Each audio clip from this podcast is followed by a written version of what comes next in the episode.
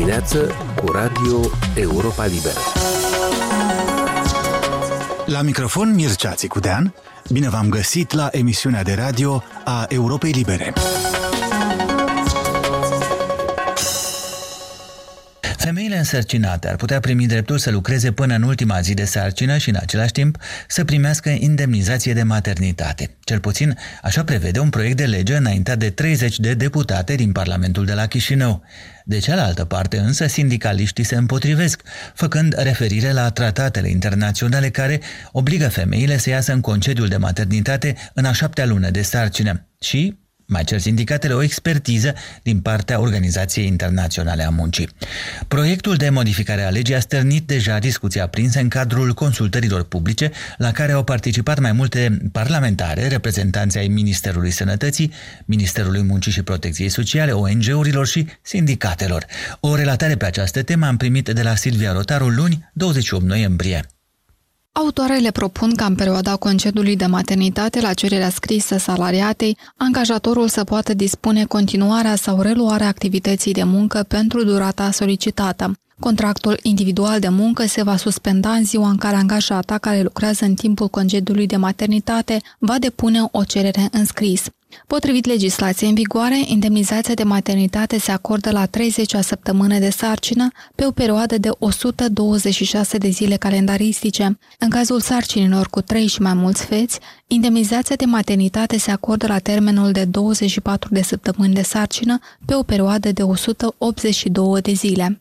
Deputata PAS, Maria Pancu, secretara Comisiei Parlamentare Protecție Socială, Sănătate și Familie, spune că atunci când era directoarea unei fabrici de textile, le permitea angajatelor însărcinate să muncească atât cât puteau, însă contrar legii. Tatiana Zatâc, șefa secție politici în domeniul asistenței medicale primare și comunitare de la Ministerul Sănătății, spune că în situațiile în care femeia este sănătoasă și nu are maladii concomitente, nu are riscuri la locul de muncă ce ar putea să afecteze sarcina, aceasta ar putea să-și continue activitatea. Nelea Rusu, coordonatoare de proiecte la UNFPA Moldova, susține că în acest fel s-ar putea diminua plățile neformale. Șeful departamentului juridic de la Confederația Națională a Sindicatelor, Eugeniu Covrig, este de părere că femeile ar trebui să se conformeze legislației actuale și să se bucure de concediu de maternitate. De asemenea, acesta a comparat concediul medical cu cel de maternitate, invocând faptul că femeile ar dori să primească și indemnizația și să se afle în concediu de boală.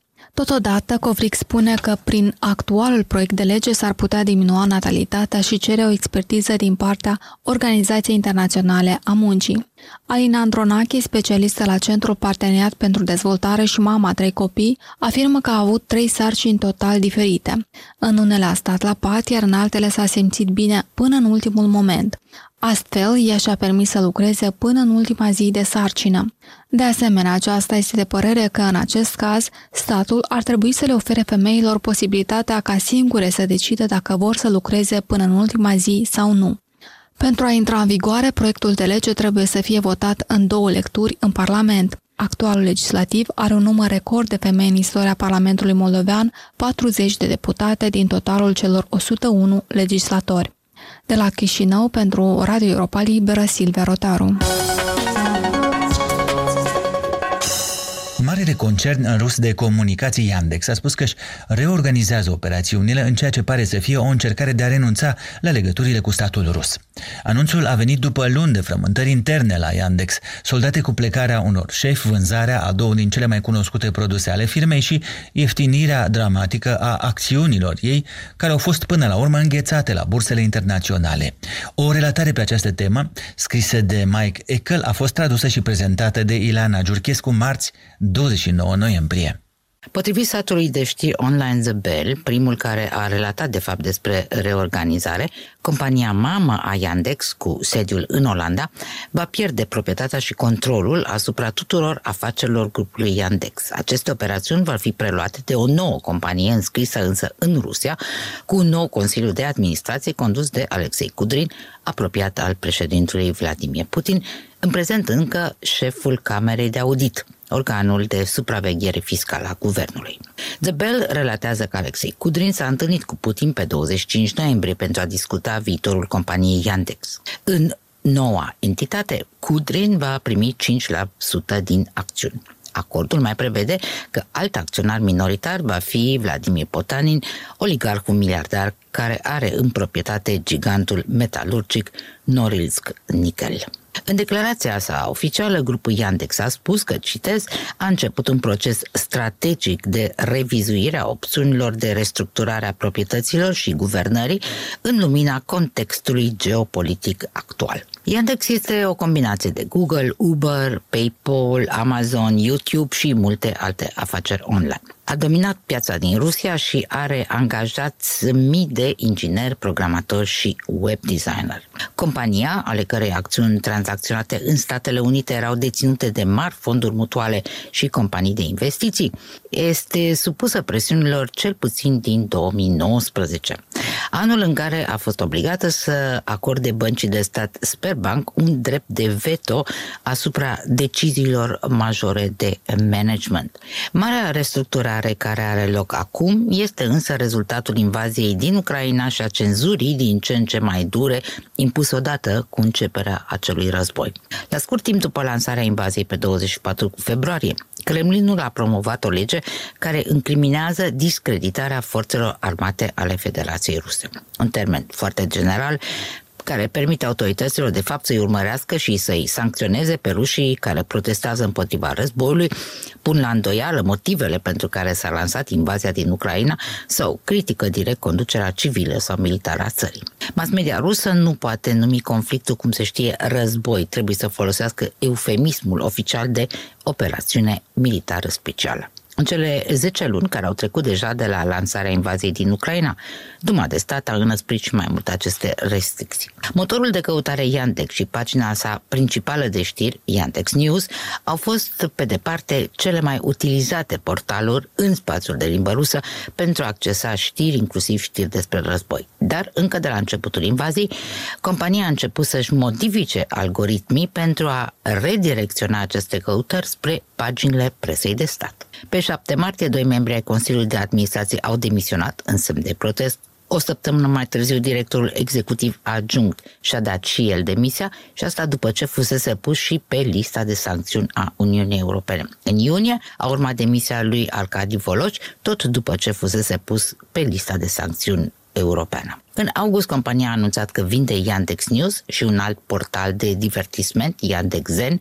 către V Contacte, compania care domină social media în Rusia, companie controlată încă de la sfârșitul lui 2021 de un apropiat al președintelui Putin.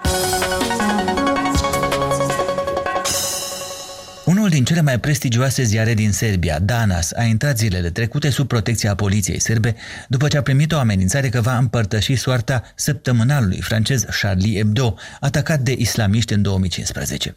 Redactorul șef de la Danas a pus amenințarea pe seama naționaliștilor de extremă dreaptă, nemulțumiți de felul cum relatează ziarul despre războiul din Ucraina și despre relațiile Serbiei cu Kosovo. O relatare a Serviciului Balcanic al Europei Libere a fost sintetizată de Radu Benea marți. Redacția ziarului Danas, una din cele mai importante publicații din Serbia, este aproape goală.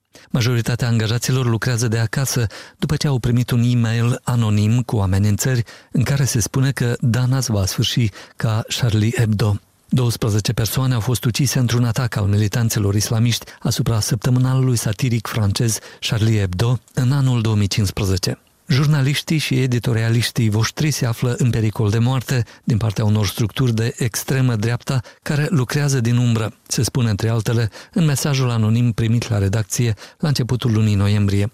Atunci când dintr-o dată o salvă de gloanțe va începe să spargă geamurile și să ricoșeze deasupra capetelor voastre, vă veți trezi la realitate și veți înțelege totul, se mai spune în mesaj. Redactorul șef de la Danas, Dragoliu Petrovici, face o legătură între amenințări și ceea ce scrie ziarul despre Kosovo, regiune care și-a declarat independența față de Serbia în 2008 și pe care Belgradul nu o recunoaște. To je klasičan mail gde ono neko sumnje u nas. Există câteva etichete clasice cu care suntem etichetați, spune Dragoliu Petrovici, că nu suntem suficient de patrioți, că suntem trădători, că suntem mercenarii cuiva. Noi dăm tuturor șansa de a spune ceea ce gândesc, iar oamenii pur și simplu nu au suficientă cultură mediatică pentru a înțelege că dacă publici un interviu cu premierul kosovar Albin Kurti, nu înseamnă că ești un trădător, ci că ești jurnalist. Da ne znači da si ti sad izdanik, nego si ti novinar. De asemenea, ziarul Danas a fost criticat pentru modul în care a reflectat războiul din Ucraina. Zato što mi se čini da je to sad probudilo neke desničare. Mi se pare că unii oameni de dreapta, unii mari patrioți, unii rusofili, putinofili s-au trezit. Există un val de furie față de articolele noastre, mai spune Petrovici. Recent, un membru proeminent al Partidului Progresist Sârb aflat la guvernare, Nebojša Bakareț, a atacat de asemenea unele reportaje ale publicației. Ovih dana se vodi hibridni rat, specijalni. În aceste zile se duce un război hibrid special cu scopul de a pune presiune asupra Serbiei pentru a recunoaște falsul stat Kosovo și de a impune sancțiuni Rusiei. Iar una dintre manifestările acestui război este o campanie comună a presei croate și așa zisei mass media sârbești, dar de fapt antisârbești din Serbia, a declarat Nebojša Bakareț în Parlamentul de la Belgrad. În Serbia au avut loc mai multe demonstrații pro-Kremlin de când Rusia a invadat Ucraina. Autoritățile sârbe au refuzat să se alăture sancțiunilor occidentale împotriva Moscovei. Acum, poliția patrulează în fața birourilor redacției Danas. O anchetă privind e mail cu amenințări este în curs de desfășurare. La București s-au adunat în zilele de 29 și 30 noiembrie miniștrii de externe din țările Alianței Nord-Atlantice, având pe agenda mai ales conflictul armat declanșat de Rusia împotriva Ucrainei și relațiile cu China. Dan Alexe, corespondentul nostru la Bruxelles, autorul rubricii săptămânale despre NATO, a sintetizat miercuri, ziua a doua și finală a reuniunii, cele mai importante decizii și declarații ale întrunirii la care a participat în premieră și Republica Moldova, țară neutră, reprezentată la București de ministrul de externe Nicu Popescu. Reuniunea de două zile a ministrilor de externe din NATO la București a fost mai mult una politică pentru a arăta soliditatea alianței, mai degrabă decât una cu ferme decizii concrete și cifrate. Cei 30 de ministri de externe au discutat formele și amploarea sprijinului care urmează să fie acordat pe mai departe Ucrainei pentru a-i ajuta pe ucraineni să facă fața a ceea ce șeful civil al alianței, Jens Stoltenberg, a numit o manieră a Rusiei de a se folosi de vremea de iarnă ca de o armă de război. La reuniune la care s-au alăturat ministrii de externe ai Finlandei și Suediei, au mai participat și ministrii de externe din Bosnia, Georgia și Republica Moldova. Cu acestea două din urmă, Georgia și Moldova, NATO a discutat presiunile crescânde și amenințările din partea Rusiei, dar și o țară din Balcani ca Bosnia este la rândul ei supusă unor mari presiuni din partea Rusiei, cum a spus-o chiar șefa diplomației bosniace Bisera Turkovic.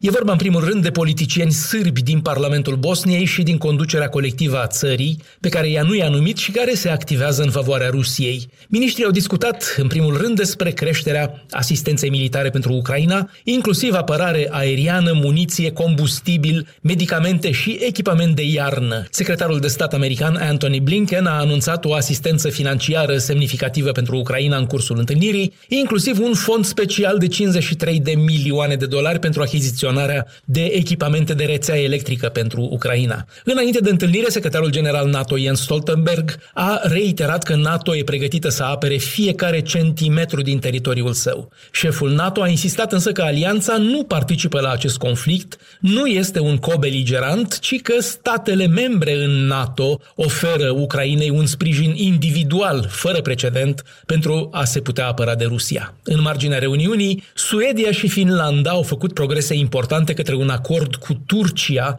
privind admiterea țărilor nordice nordice la NATO, cum a declarat ministrul suedez de externe Tobias Billstrom. Au mai fost discutate și relațiile cu China, secretarul de stat american Blinken declarând că aliații sunt hotărâți să mențină un dialog constructiv cu Pechinul. Moldova, reprezentată de ministrul de externe Nicu Popescu, a participat pentru prima dată la o asemenea reuniune și a primit asigurări din partea NATO că integritatea sa teritorială este recunoscută și că guvernul pro-european de la Chișinău poate conta pe tot sprijinul alianței, fără ca asta să pună în cauză statutul său de țară neutră. Bruxelles, Dan Alexe pentru Radio Europa Liberă. Emisiunea noastră se încheie aici. Vă mulțumește pentru atenție Mircea Țicudean. Aici e Radio Europa Liberă.